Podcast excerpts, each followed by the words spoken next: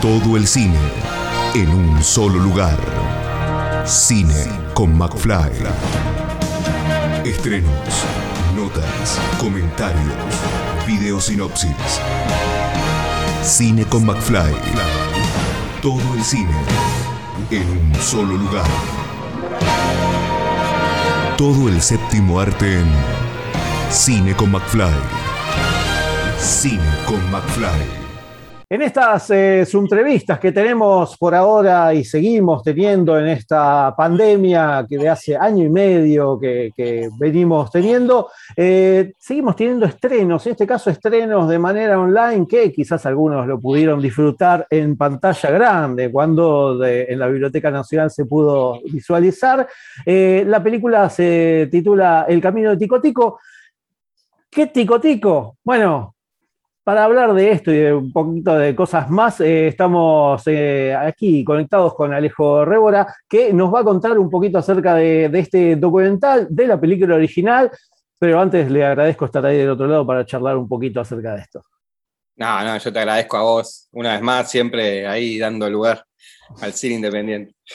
Bueno, Alejo, contanos, contanos eh, por qué hacer eh, una película documental acerca de una película que es una película de culto que muy poca gente, que en realidad bastante gente cuando se estrenó la pudo ver, pero que quedó perdida ahí en el, en el éter de, la audiovisual argentino.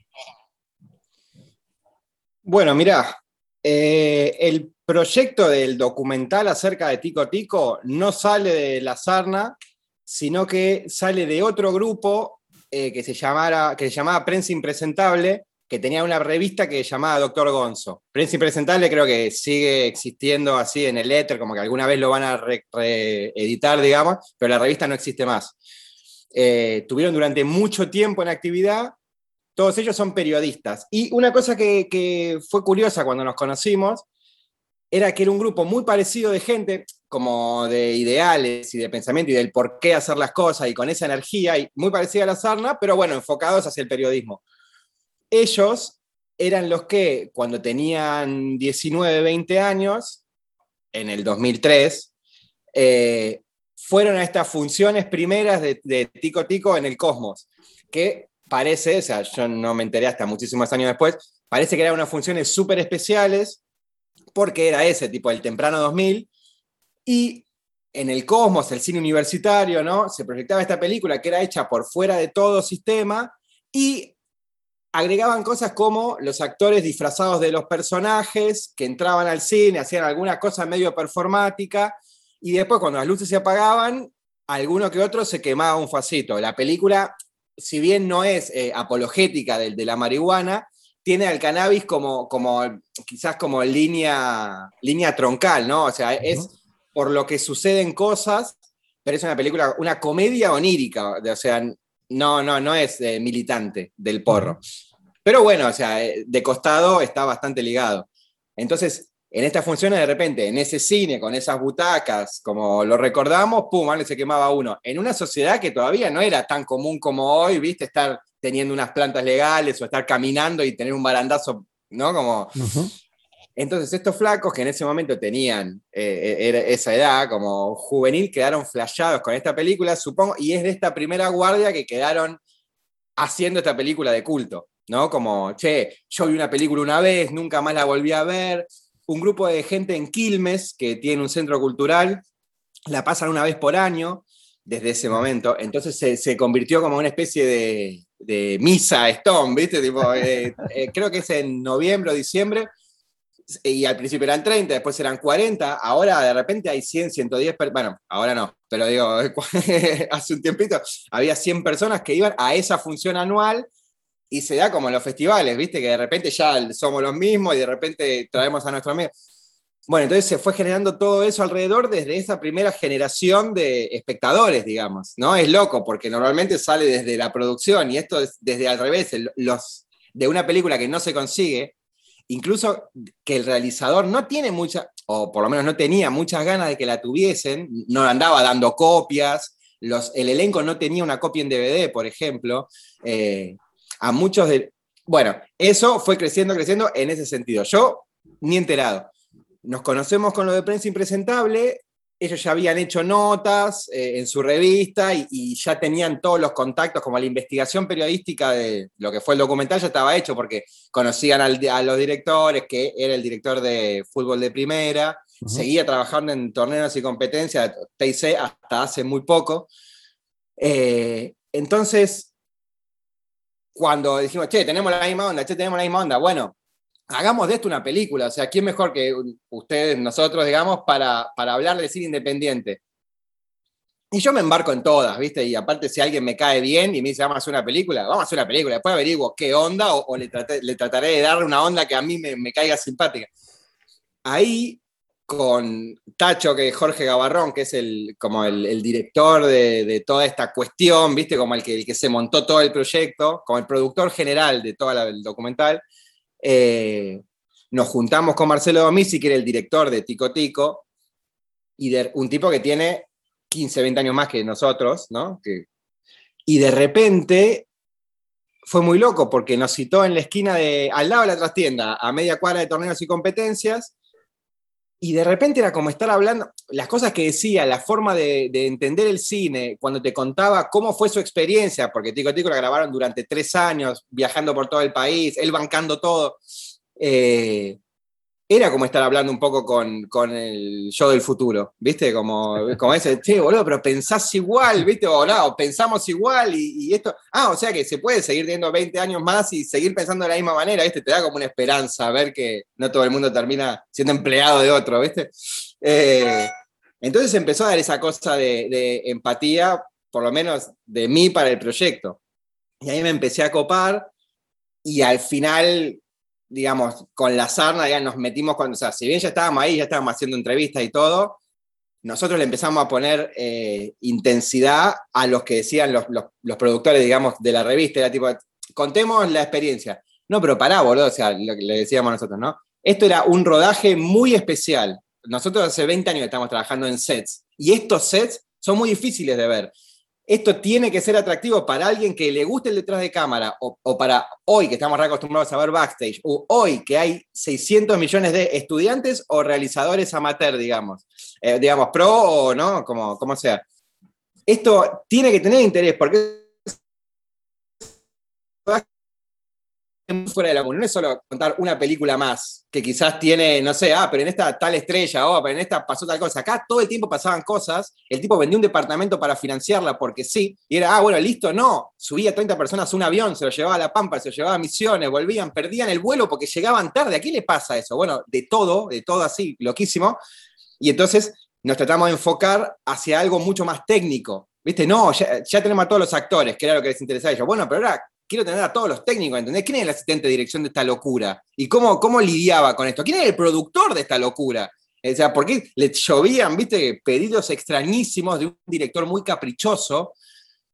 Y entonces ahí se terminó como de conformar esta figura en la que la película se convierte en un eslabón perdido, porque hecha en 16 milímetros color, porque en ese momento las presentaciones de fútbol de primera se hacían en fílmico uno a uno, ¿no? O sea, todo eran fortunas de dólares y el tipo grababa a la tarde la gente entrando a la cancha y la tenían que revelar y pasar a transfer y editarla y a las 10 de la noche salía en la tele.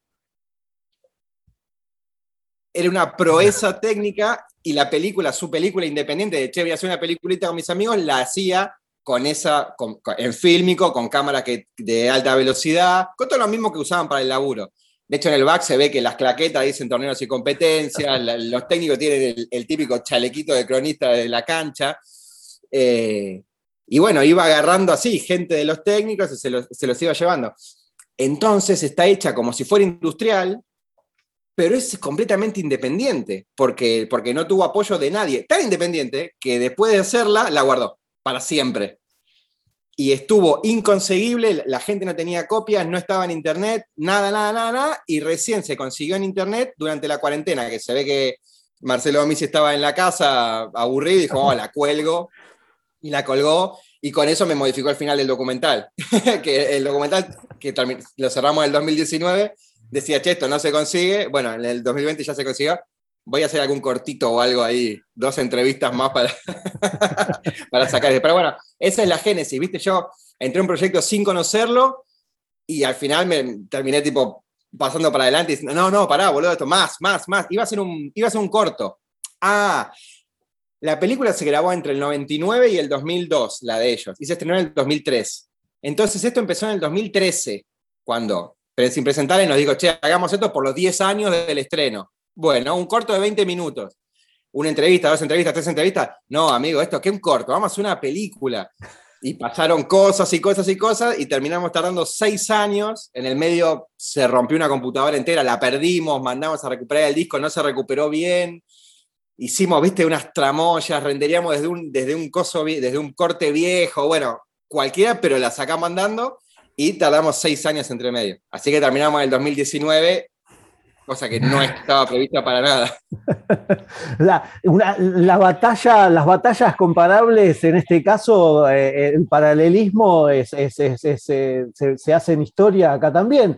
Y, en este caso, bueno, eh, avisarle a la gente, avisarles a la gente que bueno, vamos a poder eh, ver la, película en cine en cine.ar play eh, a partir del 10, de, del 10 de agosto y que vamos a, poder eh, ver también, porque como decís vos, te cambiaron el final de la película y Tico Tico se puede disfrutar en YouTube, ponen Tico Tico la película y la ven si la quieren ver antes de ver el documental, creo que les va a ayudar al contexto o hacer el, trabajo inverso, ver primero el documental y después ver eh, Tico Tico. Eh, contar un poquito cómo fue esto de, eh, como decías vos, las entrevistas, los testimonios a esta, a esta gente, cómo, cómo fue increyendo esto de, bueno, entrevistamos primero a un par y después terminamos entrevistando hasta la maquilladora todos, a todos, a todos. De hecho, la entrevista más loca y así la que la hace como muy internacional es que una mina estaba en Los Ángeles. O sea, sabía, estaba con otro, nos costó mucho encontrarla porque no estaba usando su mismo apellido que usaba en los créditos de la película. Eh, y nada, fue una tarea, pero tipo de inteligencia, ¿eh? revisando en IMDB un corto que había hecho antes y después en un momento se ve que la mina estaba ahí en transición y, ya usó, no sé si ponerle, tenía los dos apellidos y después y, ir ramificando hasta que en una página contact arroba el nombre de la mina apareció. ¡Wow! No, yo me fui de Argentina hace 20 años, qué locura. Y nos, y nos hizo, y le hicimos, todos los entrevistados tienen un fondo, que es un telón que tiene, el real tiene 12 metros, que es el telón de verdad que usan en la escena final de la película original, es todo el fondo del todo el escenario de la trastienda, 12 por 6. Ese telón lo tenía guardado el tipo, bueno, ahora lo tenemos guardado nosotros porque es un bollo gigante que el tipo dijo, lo guardan ustedes, bien, si lo necesito se los pido. Entonces, eh, siempre llevábamos ese coso y doblado en diferentes secciones es el fondo para todos. Para que ella no sea diferente, la, la de Los Ángeles, se grabó en croma y yo le mandé la lista de preguntas y ella me mandó los cosos y después la, la ubicamos en el... Digo, eso fue divertido para hacerlo, aparte es que locura, ¿viste? Y después, por ejemplo, la que era asistente de producción, en ese momento tenía 19, era su primer trabajo, y después estudió psicología y trabaja de psicóloga. Entonces de repente nos encontramos con una mina que esto era una historia de la vida pasada. Sí, cuando era piba, fui una vez, ¿viste? Como nos divertíamos mucho pero, pero era muy loco. Y después eh, el utilero, la maquilladora, que son gente grande ya ahora, eh, no sé, deben tener sesenta y tantos, o sea, en ese momento ya eran gente grande, eh, y era también, viste, como, oh, estábamos en la flor de la vida, todo lo que nos duró mucho, además tres años, viste, con mucha experiencia, con mucho ida y vuelta. La Salina de la Pampa, la Selva Misionera, el, remando en un bosque así en, Entre Ríos. Eh, mucho belleza natural, así de bosquecito, no sé qué, General Rodríguez, Pivo, como que tiene mucho estímulo. No es que era, no, tuvimos una casa en Palomar, tuvimos una casa, viste, como era excitante, y hoteles, viste, que siempre a un equipo el, viaje lo une, porque está 24 horas con la gente, comer, dormir. Em, primero entrevistamos al director, al productor, y a los tres actores principales. Pero ahí cada uno me contaba una anécdota, ah, sí, porque nos fuimos con Pepe a no sé qué, ah, Pepe, pum, y, así terminamos entrevistando a 16 personas, sí, sí, sí, sí. Eh, hubo algunos que no pudimos conseguir, pero, pero dentro de todo, como a donde nos enfocamos, está, está más o menos la, mayoría del equipo, digamos, que pudimos ahí rearmar. Y, uno, uno eh, se, pregunta por qué eh, ve la, película y ve el documental y dice, eh, la pregunta sería, ¿qué pasó con Mansilla en este caso? Mansilla murió el año pasado. Mirá. tuvo, tuvo, bueno, una, una, vida bastante tortuosa, como todo el tiempo, viste, en una. Y, bueno, para el que no la vio, eh, para la película original, o sea, para el, eh, Mansilla, un mozo de un bar de Paseo y Colón, mozo clásico, de los que tiran magia, los que te, apuntan una mesa de 200 en la, en la mente, ¿viste? Y, trae los platos donde corresponde, tipo, esa clase de, mozo así. Eh, Marcelo Domicio, el director de Tico Tico, lo ve ahí, ve el carisma natural que tenía para vender, para no sé qué, le dice, vos tenés que actuar le hincha los huevos hasta que le logra actuar, le paga, ¿no? Eh, y se le empieza a llevar. Pero el tipo no le gustaba para nada andar esperando, cagándose de frío, no, no, no sentía la pasión, la verdad, además de tener un serio problema de adicción. Entonces, estando lejos de la ciudad, ¿viste? como siempre se complica, como la logística de esas cosas. Eh, en un momento se, se, puso que no quería saber nada, no quería grabar más, no quería grabar más, y iba más o menos un año y pico. O sea, ya iba un año y pico de ir eh, intermitentemente, pero estaban en la mitad. Entonces, para el chabón era un montón, pero al director le faltaba otro montón.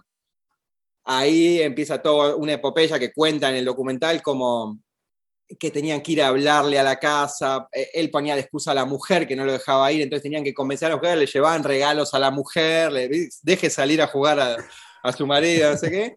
Bueno, finalmente terminaron la película eh, igual él quedó como siempre enojado con, con Domis y tipo, no, con la experiencia en general, lo contactamos para entrevistarlo, que no, que no, que no, siempre, tipo, no, no, es una cosa que no me interesa. Eh, ahí está trabajando en un, en un, carrito de la costanera. Eh, en un momento llegó a decir, bueno, pero vengan acá, ¿viste? A entrevistarme acá. Bueno, vamos. y medio que entre que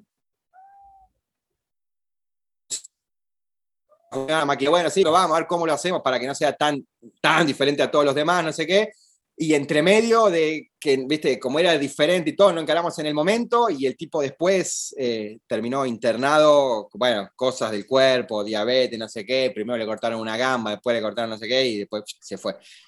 Como que terminó atormentado hasta el final el tipo y con ese sentimiento de que no, no quería saber nada, viste, con, con el universo Tico Tico. Eh, eh, esas son las historias que también son parte de, esta, de estas vivencias que tanto ustedes como los, los Tico Tico originales, vamos a decirles, este, eh, llevaron. bueno, ahora contanos un poquito cómo, cómo es esto de estrenar esta, esta película en la plataforma de cine.arplay, porque pandemia de por medio, la idea seguramente habrá sido estrenarla eh, en las pantallas de, cine. Sí, como, como siempre que terminamos una, una peli en general, eh, la idea es hacerla mover por festivales.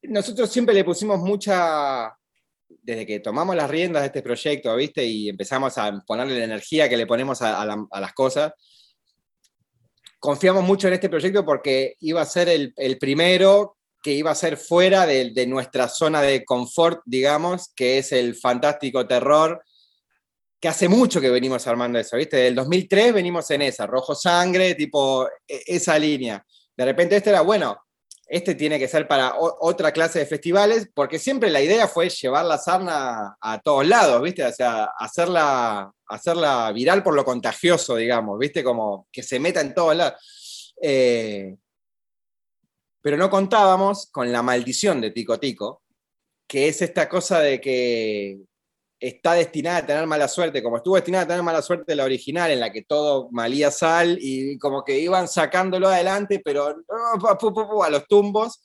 Eh, por otro lado, como cualquier película independiente y hecha a pulmón, pero sobre todo siendo una película enorme, ¿viste? todo se magnifica. Eh, pero bueno, también no la proyectaron en ningún lado. Bueno, a la nuestra pasó lo mismo, al punto tal de que la, o sea, la terminamos en diciembre de 2019, hicimos una función en la Biblioteca Nacional, hermosa, estaban los equipos de las dos películas, tenemos esa foto de equipo donde, donde son eso, dos generaciones, hay gente de, hay gente de 50 y pico hay gente de 30 y pico unidas por una película, que es una locura. Eh, y después de eso, ¡pum!, la pandemia. Yo todavía dudo de si no habrá sido el documental lo que desencadenó todo esto. No, no, no, afirmo ni niego que, haya sido eso.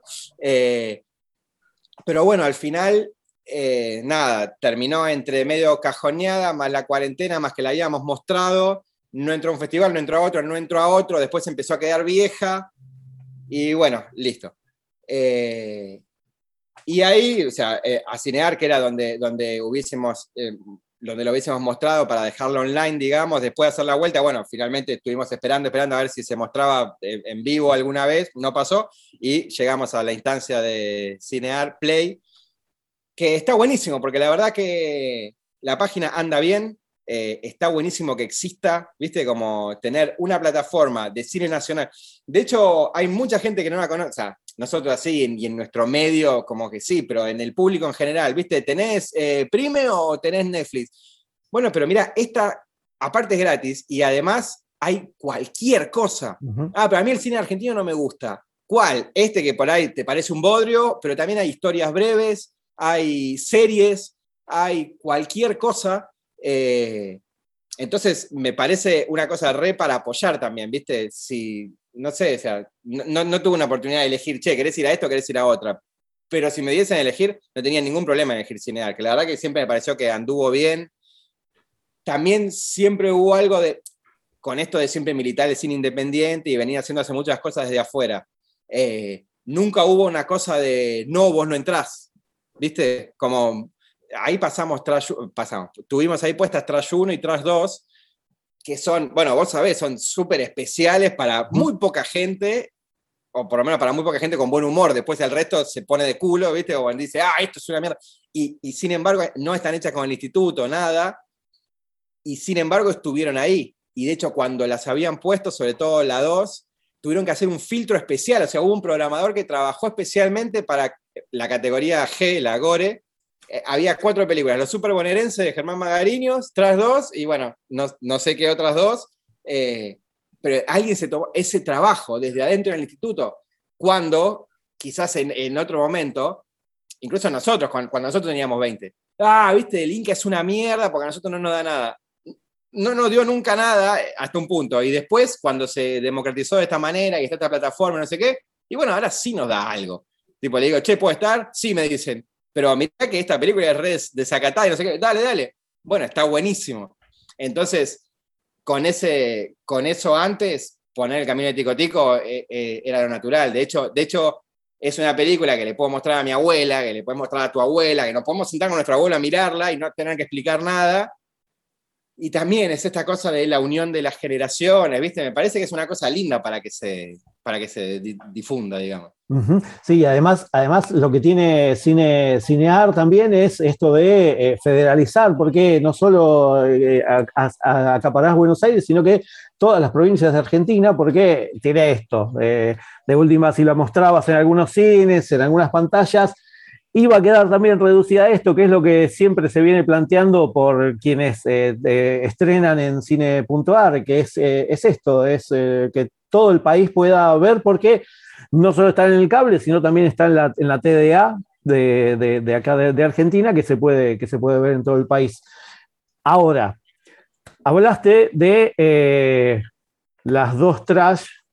Hay una tercera, para quienes no la, conocen, las puede, se pueden meter en la página de Sarna y poder este, ahí pedirlas. Eh, contá un poquito qué es Satna, porque eh, haciendo paralelismos así también empezaron cuando se estrenó eh, Tico Tico, 2003, esas cosas locas de la vida. Eh, conté un poquito qué, qué es Satna y algunas de las cosas que vienen haciendo, tanto que hasta el año pasado hicieron una, serie también en pandemia, en medio de la, de la pandemia que tuvimos, que tenemos. Bueno, La Sarna es un colectivo artístico eh, enfocado al, audiovisual, pero no, pero no exclusivamente, porque hemos hecho instalaciones y, bueno, nada, eh, somos un grupo de gente que, tiene mucha energía, ¿viste? Y necesidad de, generar proyectos. Eh, lo que militamos es una, una doctrina que dimos en llamar Cinepunk, por esto de hacerlo vos mismo, no esperes que nadie te venga a dar nada, ¿viste? No puedes andar pidiendo permiso para expresarte. Eh, y son películas que existen porque sí y debiendo solo a los amigos porque solo eso es muy difícil de hacerlo también. O tiene un tope, ¿viste? O sea, sí, vos por ahí solo podés hacer muchas cosas, pero en un momento ya vas a necesitar una mano o un favor. Entonces, también habla de esa cosa colectiva, horizontal, donde todos aportan y donde el respeto y, la consideración con, lo que el otro puede hacer o con lo que el otro puede aportar va en, todos los sentidos, ¿no? Favor por favor. Hemos mangueado muchísimo y eh, todo eso se tiene que devolver, ¿viste? Porque no, no, no, puedes estar parado desde acá pidiendo ahí quién, sos, ¿no? Eh, eso, eso es la parte del punk, digamos, esa onomatopeya que, me parece que rápidamente sirve para ubicarte, ¿viste? Y aparte, ante todo, sí, no me querés ayudar. Ayúdame o correte sería la cosa, ¿viste? Tipo, yo voy a ir para allá, vamos, vamos, pero si no, hacete a un lado, no voy a andar frenando. Eh, en, ese, en ese marco, bueno, estamos desde el 2003 haciendo cosas con un equipo así estable y habiendo ido a una escuela de cine y todo, desde el 2005-2006, ahí se empezó a formar el equipo duro así que hay ahora. Eh, y lo que hicimos así en Laburo Grande de Cine es, entre el 2010 y el 2019 hicimos la trilogía Trash, que es Trash del 2010, Trash 2 Las Tetas de Ana L del 2013 y Trash La Concha de su Madre del 2019, que es una trilogía de largometraje muy especial porque desde el principio la, como la premisa fue que cada una fuera exponencialmente más grande que la anterior y siempre haciéndolo con lo que tuviéramos, o sea, con el, con el presupuesto más bajo posible y porque no, no había quien ayudar, o que alguien se copara a ayudar. Y era, bueno, si hacemos las cosas bien, ¿se puede escalar a, hacer una, cosa triple de grande sin, sin, viste, nada, ¿qué, ¿qué, podemos conseguir? Entonces así fue como la 1 la hicimos entre 30 personas, delante y detrás de cámara, la 2 la hicimos entre 90 personas, que ahí esto es esto del respeto en, dos direcciones te decía, ¿viste? O sea, en esos 90 estaban los 30 porque no empezó todo de cero. O sea que la pasaban también que volvían y volvían con dos. y después para la 3 fuimos 200 personas implicadas. Y la 1 la, hizo la Sarna, asociada a Marcelo Leguiza, el de mutación, para la 2 se asoció Nicanor Loretti, que nos dio algo de guita y su nombre sobre todo, lo cual nos abrió muchas puertas en festivales y e, ese mundo. Y tan así que, habiendo hecho un estreno de la 2, vía Loretti y todo en Fantaspoa, directamente nos dieron guita, nos dieron un cuarto del, presupuesto total de la película para hacer la 3 en dólares, así, pa. Eh, entonces era, ah, bueno, viste, evidentemente, o sea, nosotros no cambiamos nada, la filosofía sigue siendo la misma, viste, y te quedas acá, bueno, y eh, demostrás que lo que vos podés hacer eh, puede estar bien y la gente se va sumando. Aparte es un círculo, de repente nosotros laburamos en cine también, sueltos como técnicos. Vas a una producción grande, conoces a un técnico que hace algo a ese nivel o un actor que labura en ese nivel y de repente se copa con esta energía, con estos proyectos delirantes o con, alguien que le dice, che, vení acá por el arte, ¿viste? Por la experiencia y la birra. Y viene, entonces eso tracciona también al que, ah, pero mira, está ese, o che, si con ese técnico quiero laburar porque voy a aprender algo. Entonces es valioso para todos, porque quizás el técnico anda buscando una experiencia diferente, desacartonada, o algo que sea por pasión y no por trabajo, que de eso ya tiene. Y después, a los otros, al que vino a dar una mano, pero no sabía qué onda, pero te quiere dar una mano porque es tu primo, ponele, de repente ve a uno re grosso laburando, y no es que, tanto, viste, como ve a alguien del cual aprender, entonces hay aprendizaje y hay experiencia para todo. Eso es, es, una cosa fundamental para nosotros, ¿viste? Tiene que dejarle algo a alguien. Y después, posteriormente, el producto que salga. A veces sale mejor, a veces sale peor, pero somos bichos de set, ¿viste? La pasamos bien y bueno, tiene que estar acá. Por eso nos emocionó tanto la historia del Camino de Tico Tico, porque era eh, de Tico Tico, porque eran unos sets alucinantes, increíbles, con gente que no conocíamos. Eh, y con esta energía de no parar nunca, no parar nunca, nos agarra la cuarentena el año pasado.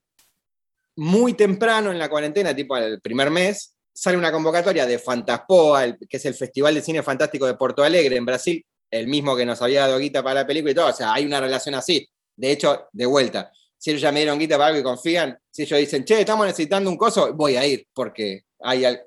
Entonces, largan una convocatoria para cortos que fueran grabados en aislamiento, digamos. Entonces ahí, bueno, fue una excusa para, por WhatsApp, decir, che, bueno, a ver cómo grabamos y inventar cómo se podría hacer algo, viste, así, eh, a distancia. Hicimos un corto que llamaba Eclosión, de seis minutos, y ganamos, eh, porque el festival, esta convocatoria era para el festival, que el año pasado fue en formato virtual, pero era competitivo. Ganamos mejor corto internacional, porque era categoría resto del mundo, Brasil, ¿no? Eh, ganamos internacional.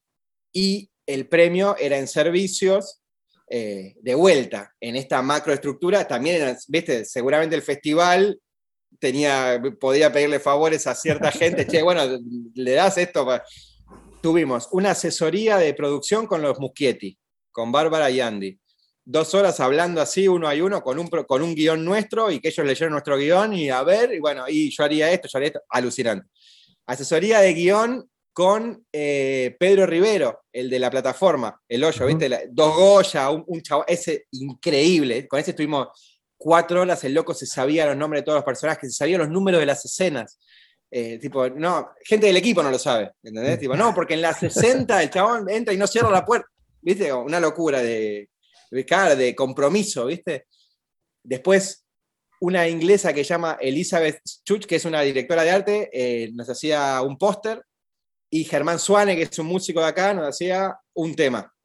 Y después está, lo último era traducción y subtitulado, que los hacen los de Fantaspoa.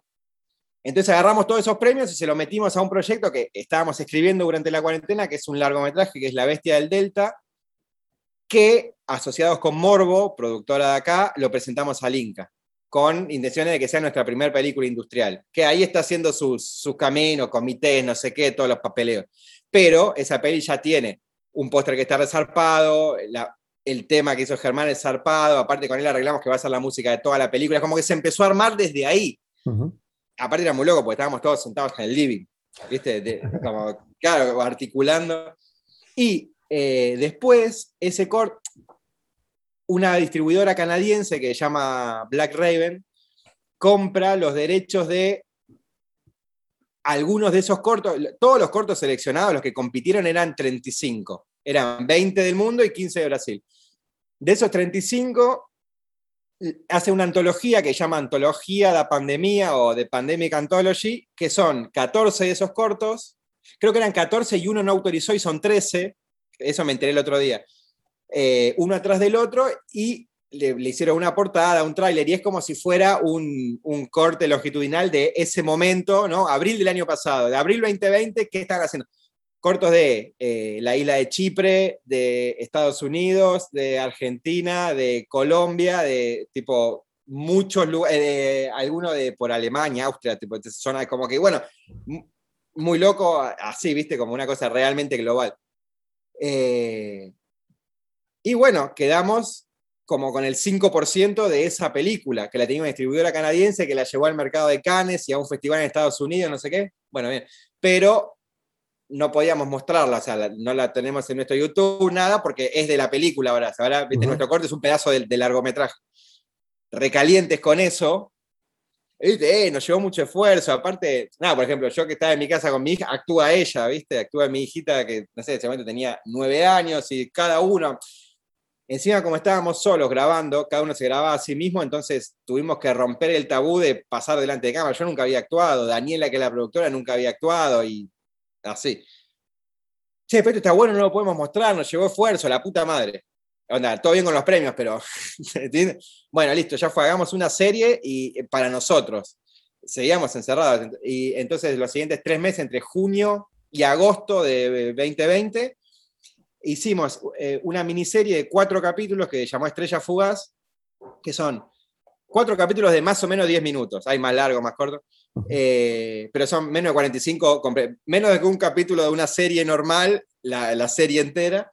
Y la idea era, ya que estábamos en el living todavía, tratar de hacer crecer nuestro YouTube, que es algo a lo que nunca le dimos bola, eh, tenemos 800 seguidores desde hace, hace 15 años tenemos ese YouTube, así estamos. Entonces era, bueno, démosle mucha rosca a esto, ya que estamos acá, y entonces era todos los viernes de agosto, los viernes se estrenaba el capítulo nuevo. Entonces también estuvo bueno que vivíamos esa adrenalina del estreno, ¿viste? Lo mismo que ahora estamos viviendo de mandar mail de prensa, eh, no sé, juntarte a hablar con uno, te llaman de una radio, como esa cosa de adrenalina que, y de todo el tiempo estar hablando de un proyecto, lo tuvimos todos los viernes de agosto y estuvo buenísimo. Subieron bastante los seguidores, creo que ahí llegamos a 800, a tener 500 antes, eh, pero también desbloqueó todo un, todo un eh, como espectro de, de la prensa o de la difusión de gente que por ahí tenía buena onda con nosotros a nivel personal porque nos conocíamos de eventos, de festivales o de laburo, ¿viste? Muchos, algunos damos clases, entonces andamos por lugares. Pero quizás el que era de un medio medio careta o, de otra generación o con ciertos o con un jefe que le dice esto sí, esto no, por ahí podía tener excelente onda, pero no podía poner cosas de la trilogía trash o, viste, como de la filosofía cinepunk más cruda de tipo acá vamos a mostrar todo porque podemos. Mm. Entonces esto, en el momento justo y en el lugar indicado, hizo que, che, este colectivo viene hace un montón de años haciendo, viene haciendo unas cosas que no te las voy a mencionar, pero mirá qué fuerza que tienen, que igual encerrados, siguen grabando. Entonces de repente fue súper positivo. Y además eh, fue como nuestro, fue como hacer como eclosión en el corto, pero gigantesco. Y además, sobre todo, nos ayudó a pasar entre, entre el corto y la serie, estuvimos como cuatro meses enfocados y, laburando, como, laburando ¿eh? grabando y editando, como si fuera normal. Y de repente, viste, hablabas con gente, no, yo, no sé, alguien que no se labura en un taller mecánico, viste, no, hace un montón de meses no voy al taller mecánico, viste, me están pagando, pero ya no, no, no quiero, viste, porque estoy en mi casa, no sé qué hacer, estoy aprendiendo a tocar la viola, no sé, cualquier cosa y nosotros estábamos en una de, che, hice un corto nuevo, mirá, botalo, viste, o oh, mirá, seguimos en YouTube. es verdad, es verdad. Y son esos momentos en los cuales uno se da cuenta de que eh, se puede, se puede todo, porque la verdad que eh, eh, después de casi 18 años que vienen ahí, como, como decís vos, Alejo, remando y dando todo para adelante, creo que, que, Sarna es eso y, y, mucho más y que esperemos que después de la pandemia eh, se, pueda, se pueda continuar con lo que venían haciendo, que es lo que, lo que te iba a preguntar ahora. ¿Qué, ¿En qué quedaron o qué es lo, que viene ahora a futuro con Sarna? Pasó una cosa. Eh, en la cuarentena no había mucho para. Bueno, estábamos grabando esta serie, eso, pero no, pero escribimos un montón, un montón. Entonces ahora, ah, en cuanto nos abran la puerta, o cuando alguien nos dé guita, porque ahora ya me, se puede salir, sí, ¿qué hay? ¿Qué querés? ¿Qué querés? ¿Comedia? ¿Querés de acción? ¿Querés de terror? Hay una de cada una. ¿eh? Eh, por un lado, La Bestia del Delta está ahí firme y encaminada, eh, Sarna, producción de Morbo, ¿no? Inca. Pero, como ya vi que esto va para larguísimo, o sea, esto el, el proceso, ¿viste? No y, ahora, dónde está? No, vamos re bien, está en el primero de los comités, ¿viste? Pero bueno, pasaron meses hasta este momento. Entonces, no, no, no, no puedo quedarme quieto hasta que, de vuelta, no vas a andar pidiendo permiso y perdón por hacer lo que... Entonces, en el medio estamos terminando de escribir otra, que es una de acción que se llama Ni con balas de plata, eh, que va a ser independiente, completo, financiada por nosotros. Va a ser un poco volver a la energía de Trash 1, o sea, eso es lo que a mí me gustaría, es mi ideal, digamos. Es, che, hagamos una con la energía de Trash 1, con esa... Porque si bien Trash 1 tuvo cierta energía, era muy callejera, estaba hecha, hay mucho plano robado, porque, porque estábamos en la calle todo el tiempo haciendo, pero grabando las escenas, pero además, viste, estábamos siempre atentos a... Entonces, hay mucho del, del entorno urbano real eh, plasmado en la película, que al día de hoy me pasa que la miro y no puedo creer el culo de haber conseguido eso. Por ejemplo, en un momento detrás de uno, hay un tipo que, hay dos mirando el capó de un auto, ¿no? Y el tipo agarra, abre el capó y sale una, una fumaza, así como una, pelota de humo que se va para ahí, entonces está prendiendo fuego el motor. Qué puta casualidad, eh, ¿viste? El tipo estaba ahí y nos dimos vuelta, grabamos eso y de esas, ¿viste? Perros peleándose, de esas hay miles que después las otras son tan grandes y era tanta movilización de gente para hacer cada escena, porque se agrandaban hacia eso, ¿viste? Che, la otra era un tipo corriendo por la calle. Bueno, en esta quiero una escena con 30 personas y después tuvimos una escena con 150 personas peleando. Si hay 150 personas peleando, vos estás teniendo cuidado de que no se muera nadie, más que de a ver si hay un perro, si hay un linchera, que haciendo algo que te sirve, ¿viste? Digo, no, no, no hay mucho lugar para eso. Entonces, es volver para atrás y hacer una así, más con esa energía un poco más espontánea, eh, por ejemplo, armando los sets en 360, ¿viste? Esa era una consigna para Trash 1 y la 2 menos, que era arte y luz, se arman, ¿y para dónde se graba? Para todos lados, ¿viste? Y, puedo llegar a grabar el techo o el piso. Acá tiene que estar todo iluminado y, y arteado, digamos. Sobre todo la 3 se volvió más tradicional en el sentido de que se armaba un fondo que estaba buenísimo y por ahí estábamos laburando una semana, pero hacia un frente y después allá, bueno, uno deja la mochila y todo. En la otra, no, te la metes en el orto, ¿viste? Porque en un momento te das vuelta y fue todo. Entonces, volver un poco a esa en una de acción eh, en bicis, medio una especie de rápido y furioso mezclado con los bici voladores, en plan western. Ahí. Ese es ni con balas de plata. Y después, eh, ahí tenemos la industrial y la independiente. Eh, estamos a un paso de terminar el guion de esta última, pero ya estoy, viste, tirando cosas de producción. Y después la otra, la que ya está terminando la postproducción, es una que se llama Invierno en la Ciudad de los Muertos, que también es una peli, y que esa es aún más loca, porque es nuestra primera película, en realidad, que la empezamos a grabar en el 2007, con la idea de que se grabase cuando se podía. Siempre en invierno, por una cuestión de la vegetación, las ciudades, el humito, eh, la ciudad, la, ¿viste? como la luz, el, humito de la cosa.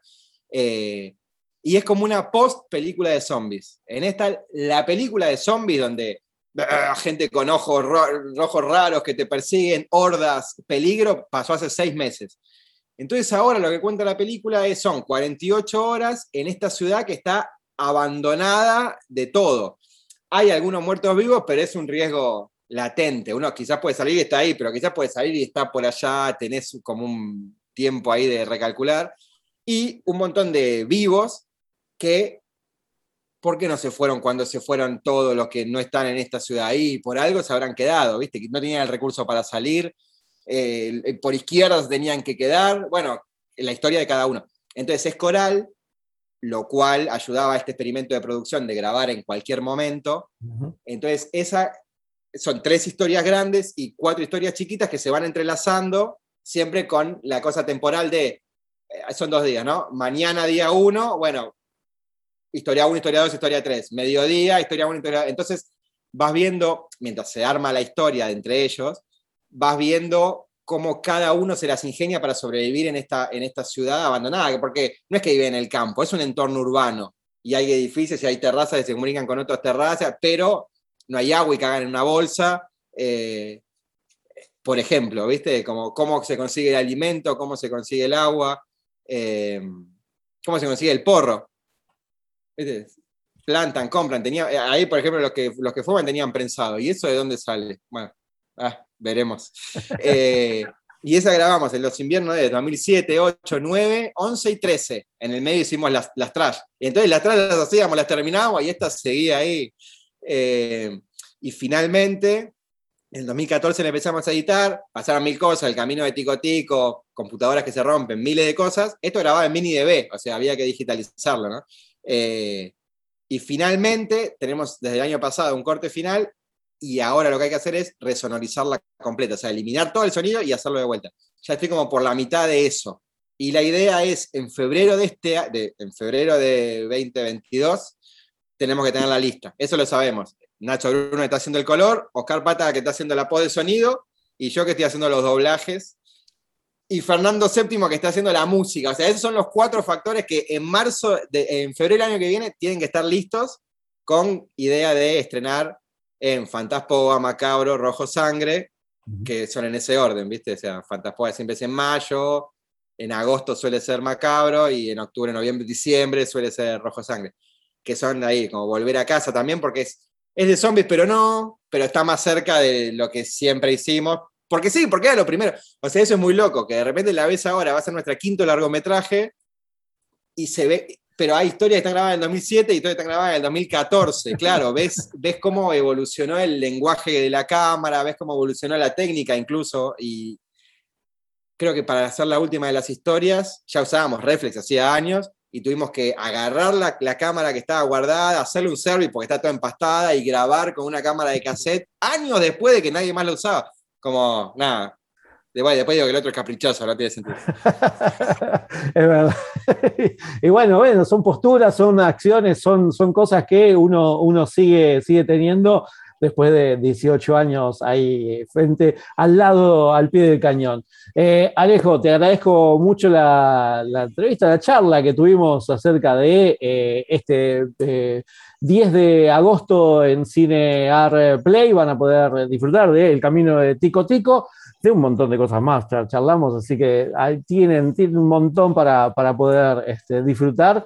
Y nada, recordarles a la gente dónde pueden encontrar todo lo que tiene que ver con, con Sarna en este caso. Todas las cosas de la Sarna, bueno, más allá de que martes 10 de agosto se estrena Enseñar el Camino de Tico Tico, todo está agrupado en lasarna.com.ar, que ahí está medio, te lleva a las redes y a, y a, los proyectos en general, y después en Instagram está como Sarna Cinepunk, y en Facebook es Sarna Cine, y bueno, por ahí. Pero si vas a lasarna.com.ar, te termina. Tenemos un canal de Spotify incluso donde está la, algunas bandas de sonido. Eh, y eso está la idea también de siempre seguir subiendo. La, la, Estrella Fugaz es una que está en carpeta porque la banda de sonido está, está muy buena. Eh, y nada, también la, esa, esa recomendaría para que vean. Estrella Fugaz en el, en el YouTube de La Sarna, que es Sarna Pro. Pero bueno, lasarna.com.ar. Ahí está, perfecto, listo. Eh, Alejo, te agradezco mucho la, la charla y bueno, eh, seguramente no, nos, nos, cruzaremos de nuevo en la nueva normalidad en algún momento, eh, seguramente alguna cosa de estas que tenemos. Sí, ojalá, ojalá en, en, si este año llegamos, eh, quizás, quizás el rojo sangre, veremos si, si no volvemos a la, a la virtualidad y se puede hacer así así mixto. Mientras tanto, Tico Tico, el camino de Tico Tico lo pueden disfrutar en cine.play. Sí, muchísimas gracias por, por, el lugar. Bueno, siempre es un gusto igual hablar con vos. Seguramente nos vamos a encontrar porque hace tantos años que nos venimos encontrando que cómo nos vamos a dejar de encontrar. Y bueno, nada, eh, sí, estamos en contacto y hagamos fuerza para, para que nos podamos ver en el rojo sangre. Bueno, Alejo, te agradezco muchísimo. Un abrazo grande. Un abrazo grande, Pablo. Escucha esta, otras entrevistas y mucho más en el programa radial en vivo de Cine con McFly todos los jueves a las 21 por Radio Aijuna 947 o en aijuna.fm.